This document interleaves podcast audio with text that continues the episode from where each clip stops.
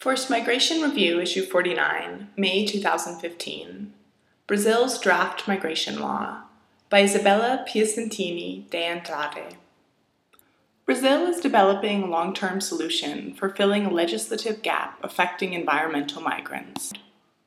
Confronted with an increasing number of Haitian migrants after the 2010 earthquake, Endnote 1, Brazilian legislation was not adequate to deal with this new category of migrants properly. In the understanding of the Brazilian authorities, the Haitian migrants did not fall within the definition of refugee, as their reasons for migrating were environmental disasters and instability. As a result, Brazil had no legal grounds to accept them as refugees. The legal issue was temporarily solved by the promulgation of Normative Resolution 97, exceptional legislation limited in time and in scope, granting visas to Haitian nationals for a period of 5 years on humanitarian grounds. These grounds are expressly, quote, those resulting from the aggravation of the living conditions of the Haitian population as a result of the January 12, 2010 Haitian earthquake, end quote. The resolution was to remain in force for 2 years only, and the visas were to be granted to no more than 1,200 people per year. However, subsequent normative resolutions in 2013 and 2014 removed the limit on the granting of visas, and Resolution 97 will now remain in force until October 30, 2015. Nonetheless, Brazil's humanitarian visa is not a long-term solution to this widespread problem, given that its application is restricted to the disaster in Haiti and its people, and it does not meet the need of other countries and other people who are facing similar concerns. A durable and comprehensive solution would require a reform of the present Foreigners Statute. In order to update this law and meet contemporary demands, the Ministry of Justice created a committee of experts whose purpose was to present a proposal for a draft law on migration and promotion of migrants' rights in Brazil. The proposal was discussed for about a year by academics, experts, and representatives of government agencies and civil society organizations. The draft establishes general principles that guide migration policy as a whole, such as the respect of human rights, repudiation of xenophobia and social discrimination, non-criminalization of immigrants, equal treatment between aliens and nationals, and the development of public policies for the inclusion of migrants in the labor market.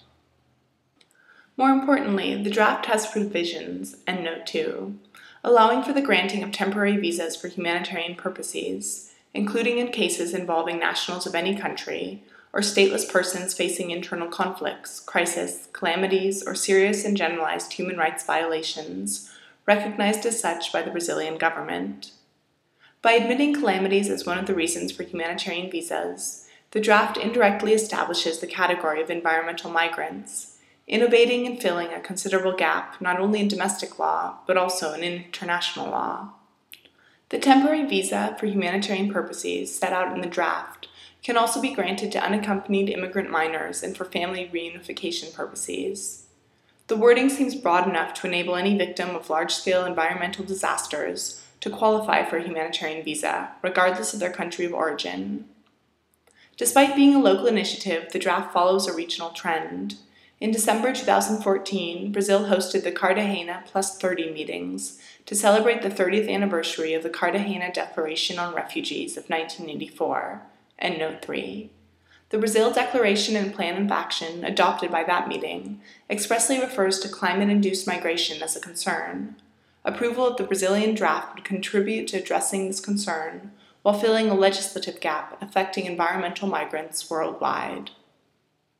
Isabela Piacentini de Andrade, isabelapiacentini@gmail.com, is Professor of International Law and Human Rights at the Universidade Positivo, www.up.edu.br. The assistance of the following in formulating this article is also acknowledged: Ana Julia Pasueo Miranda, Kaline Natasha Netzel, and Natalia Schuster-Weiss. Endnotes. Endnote 1. See also www.fmreview.org/fragileStates/PONTHIEU-DERDERIAN. Endnote 2, Articles 33 and 44. Endnote 3, See Carlos Maldonado Castillo, The Cartagena Process, 30 Years of Innovation and Solidarity, page 89 to 91.